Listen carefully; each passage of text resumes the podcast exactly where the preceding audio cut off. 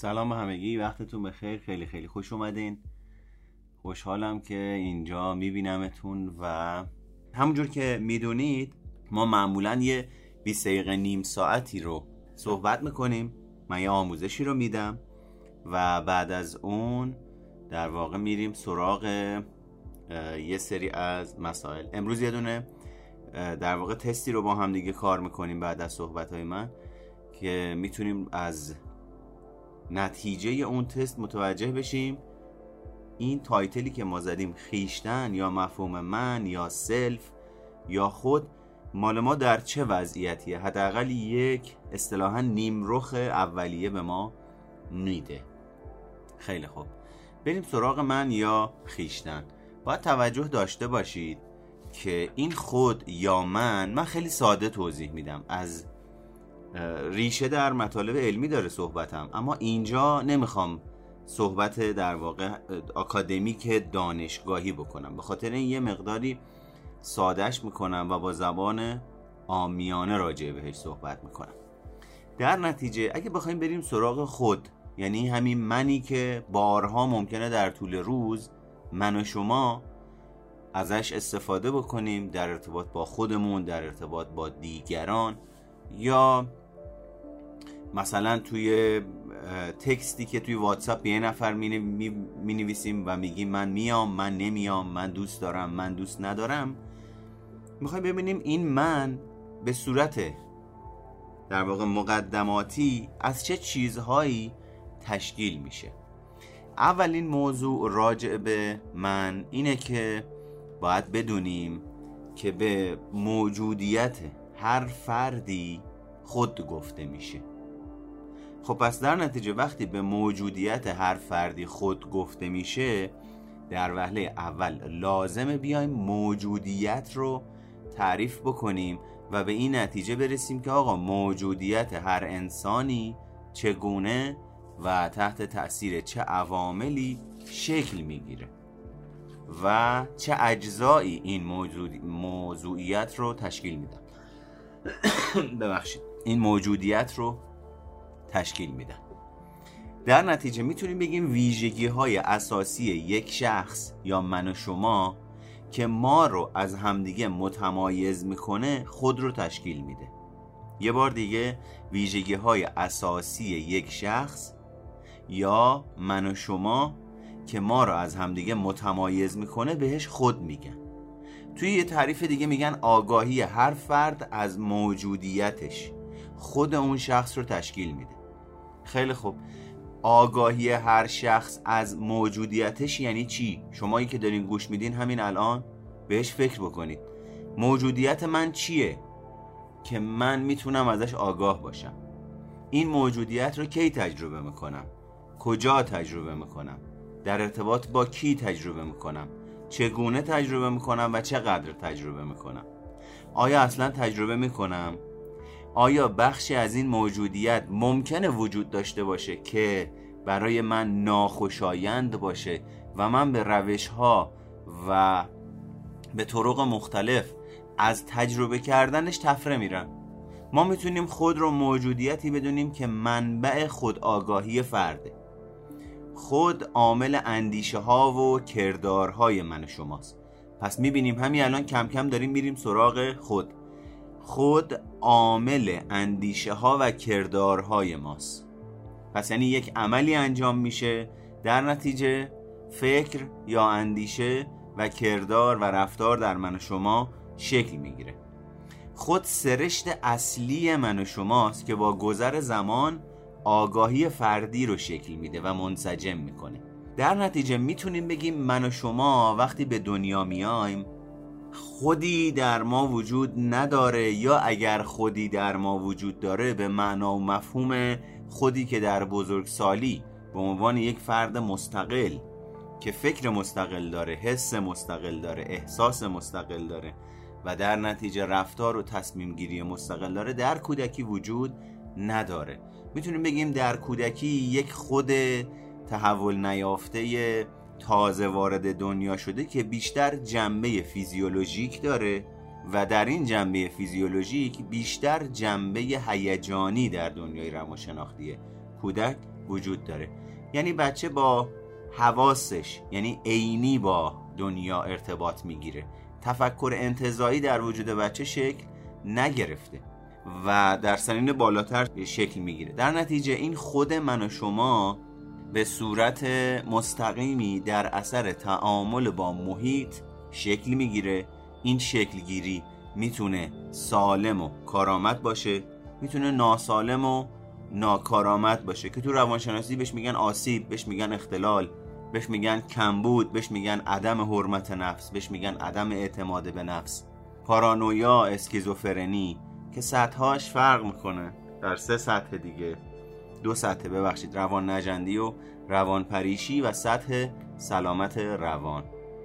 پس در نتیجه این خود من و شما در کودکی بیشتر جنبه حسی و عینی داره. یعنی من باید حتما دست بزنم تا تجربه کنم. این انتظار و این تجربه رو ندارم که اگه دست بزنم میسوزم. این واژه اگر دست بزنم میسوزم از یه تجربه میاد از گذشته که دست زدم سوختم؟ یا به هم گفتن دست نزن میسوزی؟ و من گوش ندادم که باز منجر شده به ایجاد تجربه زیستی. حالا این کسی که به من گفته دست نزن میسوزی و تجربه زیستی کنار همدیگه جمع میشه دفعه بعد وقتی کنار یک منبع سوزاننده قرار می‌گیرم این افکار این مکالمات و اون تجربه گذشته در وجود من فعال میشه. در نتیجه این خودی که داریم راجع صحبت می‌کنیم به صورت جامعی تشکیل میشه از مجموعه تصویرهای ذهنی و حتی خاطرات گذشته. که این خاطرات می‌تونن خوشایند و خوشحال کننده و پر از احساس شادی باشن و یا می‌تونن این خاطرات ناخوشایند و مثلا از دست دادن باشه ترد شدن باشه ترک شدن باشه آسیب دیدن باشه و هزار تا داستان دیگه. این تصویر ذهنی در روانشناسی خود از اهمیت زیادی برخورداره. اون دوستانی که حالا با تکنیک ABC آشنا هستید من می‌بینم. دوتا از بچه ها دوستانی که سر کلاس با هم هستیم می‌دونن این در واقع تصاویر ذهنی به عنوان بی شناخته میشن. ما باهاش آشنا شدیم به عنوان اینی که در مقابل یک رویداد فعالساز عقیده و باور من و شما نسبت به اون فعال میشه. در سطح پیشرفته تصاویر ذهنی هم در واقع توی بی فعال میشن. اما بریم سراغ سادگویی تر بیشتر. ما بیایم این خود رو تعریف بکنیم به عنوان مجموعه از توانایی ها مجموعه از استعدادها مجموعه از پتانسیل ها مجموعه از باورها مجموعه از نیازها مجموعه از خواسته ها مجموعه از احساسات هیجانات افکار اندیشه ها باورها خوبها بدها غلطها درستها کم و زیاد. و همه اینا رو بذاریم کنار هم دیگه. بگیم این میشه این مجموعه رو اسمش رو می‌ذاریم خود. این خود ریشه در کارکرد مغز داره یعنی نوروسایکولوژی در نتیجه یه بخشی از این خود رو می‌تونیم بگیم هورمون ها هستند. یا تحت تاثیر هورمون ها قرار می‌گیره. پس یه بخشیش هورمونه یه بخشیش مواد شیمیاییه یک بخشیش در حقیقت نورون ها هستند که همون میشه سلول های مغزی و حاصل عملکرد این سلول ها و نورون های مغزی کنار همدیگه مفهومی رو به اسم خود یا روان تشکیل میده. پس ببینید داریم حول محور خود میچرخیم. یعنی چی؟ یعنی خود یه جنبه فیزیکی داره که از کودکی به صورت عینی با دنیا ارتباط برقرار می‌کنه. این جنبه فیزیکی که از کودکی به صورت عینی با دنیا ارتباط برقرار می‌کنه توی مغز من و شما تجربه میشه. مغز من و شما چیه؟ نورون ها هورمون ها مواد شیمیایی و تمام اون چیزی که لوب پیشانی نمی‌دونم فرونتال همه اینا. خب پس اصلی ترین و اولین بخش خود من و شما فیزیولوژیکمونه. بدنمونه و میریم نگاه می‌کنیم می‌بینیم آدم هایی که ارزش زیادی برای خودشون ندارن یا قائل نمیشن توجه کمی به فیزیک خودشون می‌کنن ارزش کمی برای فیزیک خودشون قائلن کمتر به خودشون می‌رسن. مثلا می‌بینیم آدم اعتیاد به کار داره. انقدر سر کارش, کارش مشغوله که از خودش جا میمونه. از خودی که نیاز به تفریح داره. پس اینجا نیازه نادیده گرفته میشه. این در واقع شد خود فیزیکی. حالا بریم سراغ خود روانشناختی. خود روانشناختی من و شما مجموعه از افکارمونه مجموعه از اندیشه هامونه مجموعه از باورامونه مجموعه از توانایی هامونه مجموعه از ناتوانایی هامونه مجموعه از محدودیت هامونه مجموعه از احساس و هیجان و عاطفه و خلقمونه و مجموعه از رفتارها و عملکردها و گرایشات رفتاریه. من و شماست. در نتیجه وقتی داریم راجع به خود صحبت می‌کنیم راجع به یک مفهوم گسترده و یک مجموعه پیچیده از عملیات روانشناختی درونی صحبت می‌کنیم که مشخصا بین صفر تا هفت سالگی توی در واقع رویکردهای روانپویشی یا روانکاوی یا روان تحلیلی میگن صفر تا هفت سالگی پایه و بن این خود شکل می‌گیره. چجوری؟ در اثر تعامل با محیط. این یعنی رفتار عملکرد احساس هیجان عاطفه خلق فکر اندیشه باور و توانایی مستقیما در تعامل با محیط که پدر باشه مادر باشه برادر باشه خواهر باشه فقر باشه ثروت باشه سلامت روان پدر و مادر باشه سلامت روان پدر بزرگ و مادر بزرگ باشه. اگه پدر معتاد باشه مادر مضطرب باشه همه اینا روی شکلگیری فرایند خود تأثیر داره. در نتیجه یکی از در حقیقت مسائلی که خیلی مهمه در شکلگیری خود فرهنگ خانوادگیه یا فرهنگ خانواده است. فرهنگ خانواده منش مثلا من یه فرهنگی بوده که عموما از ابتدا من در فرهنگی بزرگ شدم که گفتن به دیگران اعتماد نکن. جامعه جاییه که از تو سوء استفاده میشه. حواست باشه کسی بلایی سرت نیاره. حواست باشه جیبتو نزنن. حواست باشه ازت سوء استفاده نکنن. خب در نتیجه می‌دونیم که ما آموزش به دو نوعه آموزش مستقیم و غیر مستقیم. پس با در نظر گرفتن آموزش مستقیم و غیر مستقیم خیلی از این فرهنگ های خانوادگی یا باورهای خانوادگی یا دستورات والدی خانوادگی اساسا به صورت مستقیم و کلامی گفته نمیشه یا گفته نشده. خیلی هاش به صورت غیر مستقیم و از طریق زبان بدن گفته شده. نگاه از بالا به پایین. محروم کردن محدود کردن نادیده گرفتن تنبیه کردن تشویق کردن و همه اینا باعث شده در حقیقت من و شما از اون فرهنگ خانوادگی تاثیر بپذیریم و این خود ما شکل بگیره و تا بزرگسالی ادامه داشته باشه. حالا مسئله اینجاست. در صفر تا هفت سالگی یا یک تا هفت سالگی اتفاقی که میفته این خود من و شما به خاطر اینی که خودش رو و بقای خودش رو حفظ بکنه بدون اینکه به درست و غلط سازنده و غیر سازنده کارآمد و ناکارآمد. اصلا قوه تشخیص نداره قوه شناخت نداریم ما تو اون سن و سال که. تمام مسئلهمون بقای من و شماست. حفظ بقا. حفظ بقا در دوران کودکی یعنی چی؟ یعنی نمیرم. این بقای فیزیکی من و شماست. بقای روانشناختی یعنی من عشق و علاقه تایید و توجه پدر و مادرم را از دست ندم. از لحاظ دنیای روانشناختی احساس تنهایی نکنم. احساس خواستنی نبودن نکنم. خواسته بشم پذیرفته بشم. هر گونه که هستم پذیرفته بشم. اگر هر گونه که هستم پذیرفته نشدم میرم سراغ اینی که آن گونه که شما می‌خواهید میشم تا پذیرفتنی باشم. آن گونه که شما می‌خواهید میشم سازگاری می‌کنم تا ترد نشوم. بعد اون وقت چی میشه؟ مثلا فکرشو بکنید ببینید اینجا رابطه تاثیر محیط بر خود خیلی زیاده. خب اینجا سلامت روان پدر و مادر یا عدم سلامت روان پدر و مادر؟ اصلا حالا نبریمش توی سلامت و عدم سلامت. مهارت های فرزند پروری پدر و مادر. رابطه زناشویی پدر و مادر. اینی که آیا پدر بلد عواطف خودش رو به مادر نشون بده به زنش نشون بده؟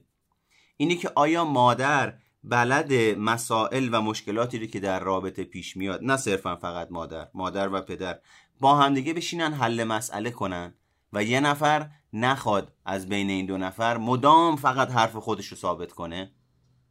اون وقت می‌بینیم اینجا اون سلامت روان مثلا پدری که معتاده قاعدتا به شکل سالم به بچهش توجه نمی‌کنه تایید نمیده به بچهش. در نتیجه چه اتفاقی میفته این بچه به شکل ناخودآگاه به خاطر اینی که تایید توجه و عشق پدر و مادر رو برای خودش نگه داره و از دست نده سازگار میشه با الگوها و دستورات والدی و فرمایشات پدر معتادی که پنج دقیقه پیش حالش بد بود به خاطر اینکه مواد بهش نرسیده بود. الانی که مواد زده شده مهربون.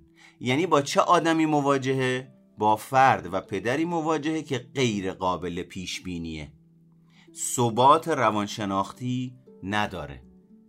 یه دقیقه خوبه یه دقیقه بده. ثبات خلقی نداره. چرا؟ چون خلقش بر اثر مواد مخدر، محرک، افیون و هر چی که اسمشو بذاریم یه موادی که خارج از بدن وارد مغز میشه قدرت رو تحت تاثیر قرار میده و خلق این فرد بالا و پایین میشه.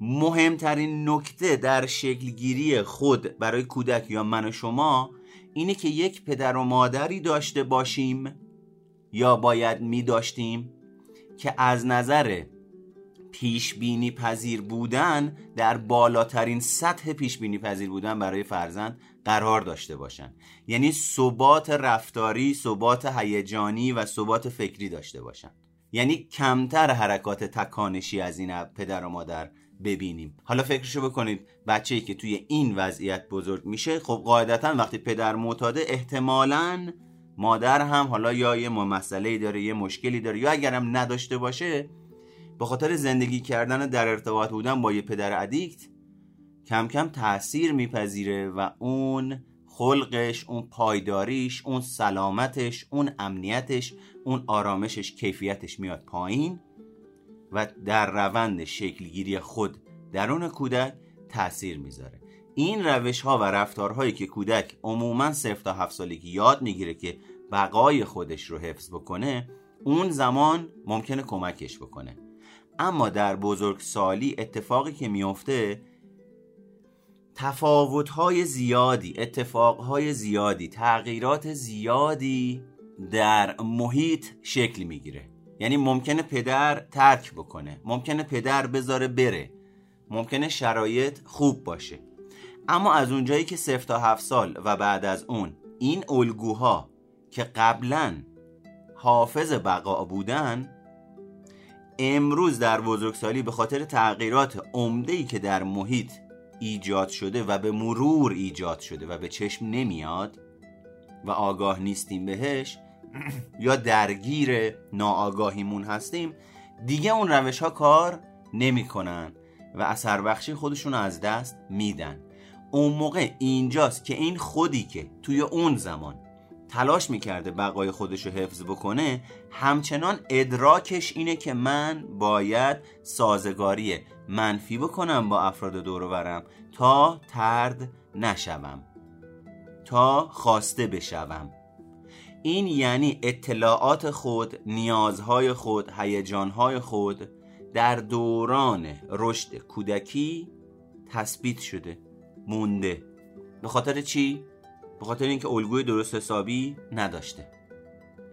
علاوه بر اینکه الگوی درست حسابی نداشته الگوی آسیب زننده داشته. در نتیجه این خود در طول زمان بزرگ میشه الگوها کارآمدیشون رو از دست میدن.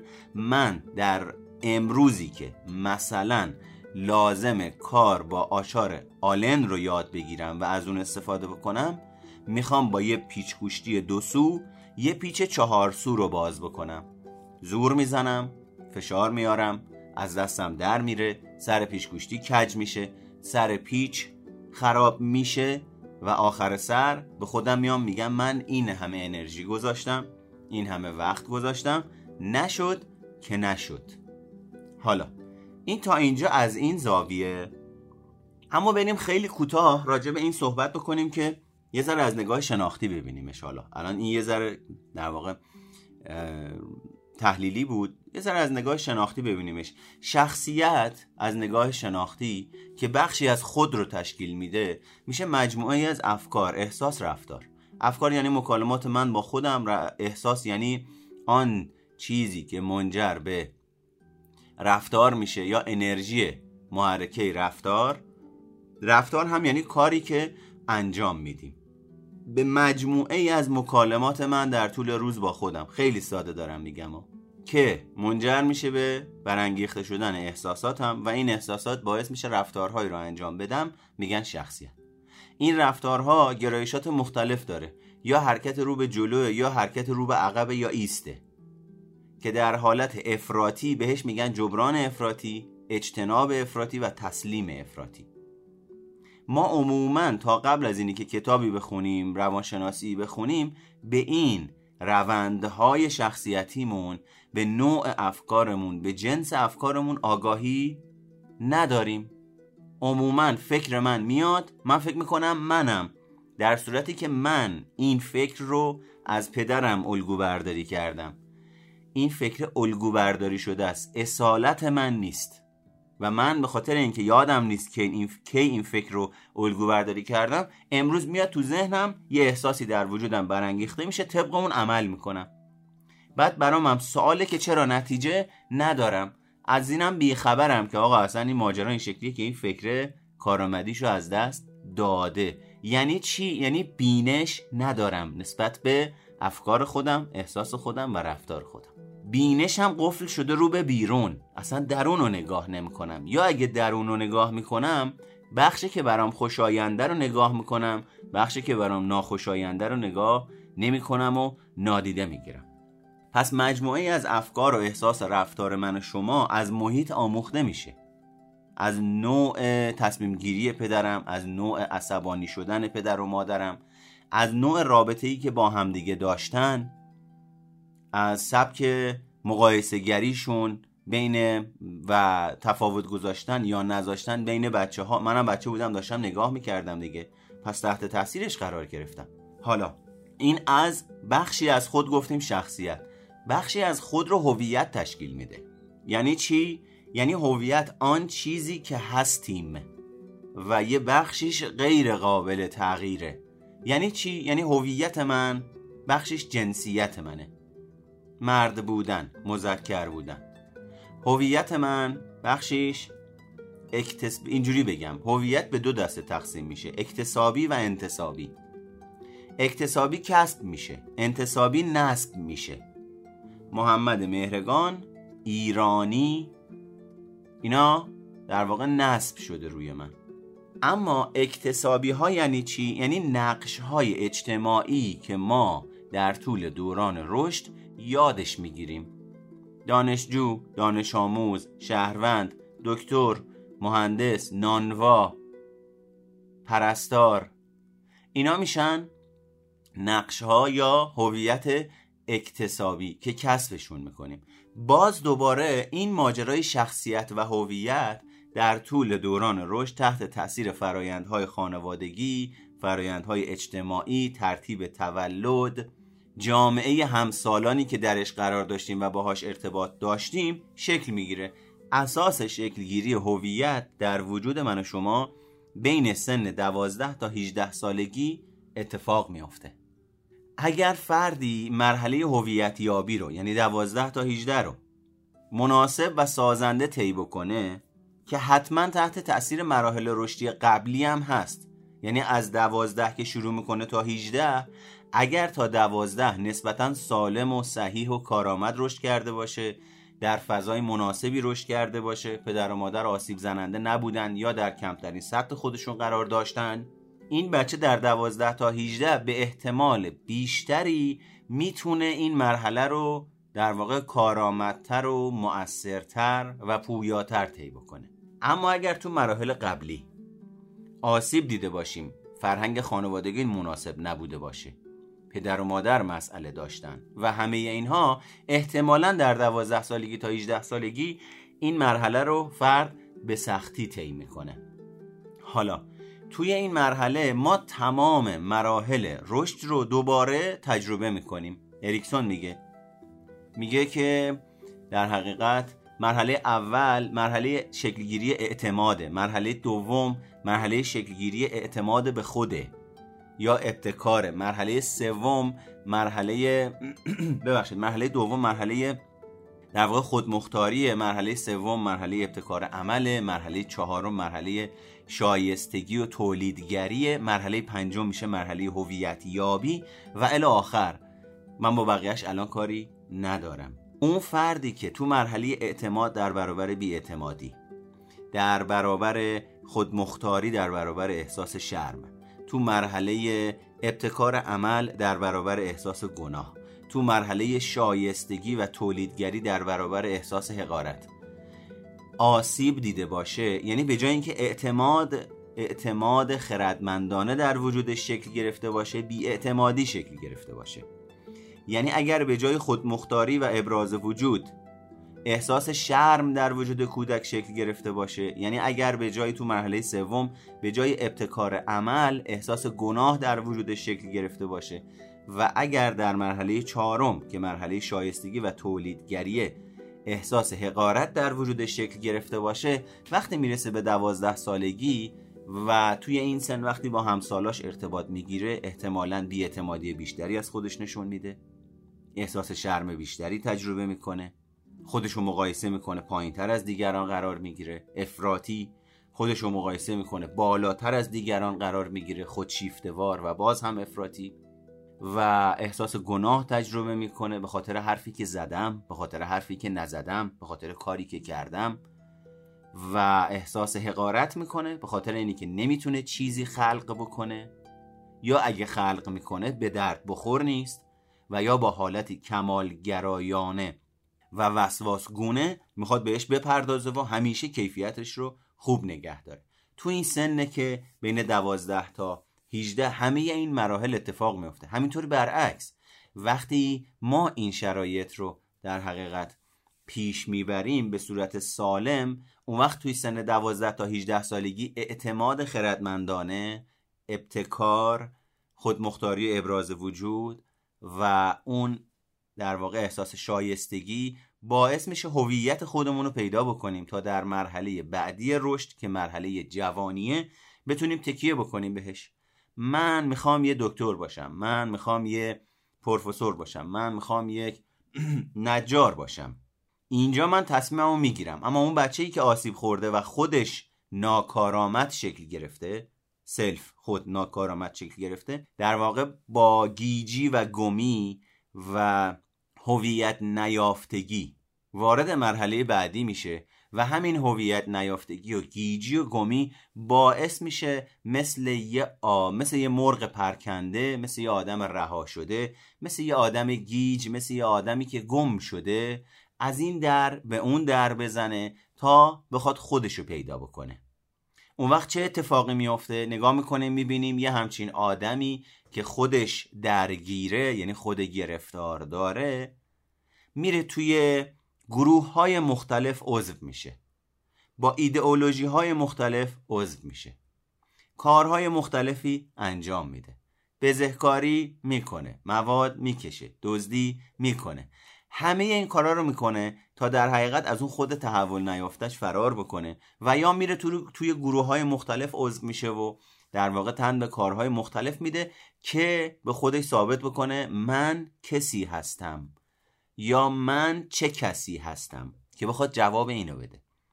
در نتیجه این مسائل خیلی مهمه. این هم از تعریف خود به عنوان شخصیت و هویت. اما اجازه بدید که من همینجا با بچه هایی که بعدا این وایس رو گوش میدن خداحافظی کنم و بریم سراغ یه دونه تست چون همین الان برای منم یه کاری پیش اومد باید سریعتر برم. پس با هم دیگه یه دونه تست رو انجام میدیم و بعدش من به شما یه فیدبک کوتاهی میدم و بعدش باهاتون خداحافظی می‌کنم. بچه هایی که بعدا صدای من گوش می‌دید می‌تونید از طریق آیدی اینستاگرامم به نشونی ام مهرگان با من در تماس باشید. تا روز روزگار دیگه شما رو به خدای بزرگ میسپارم.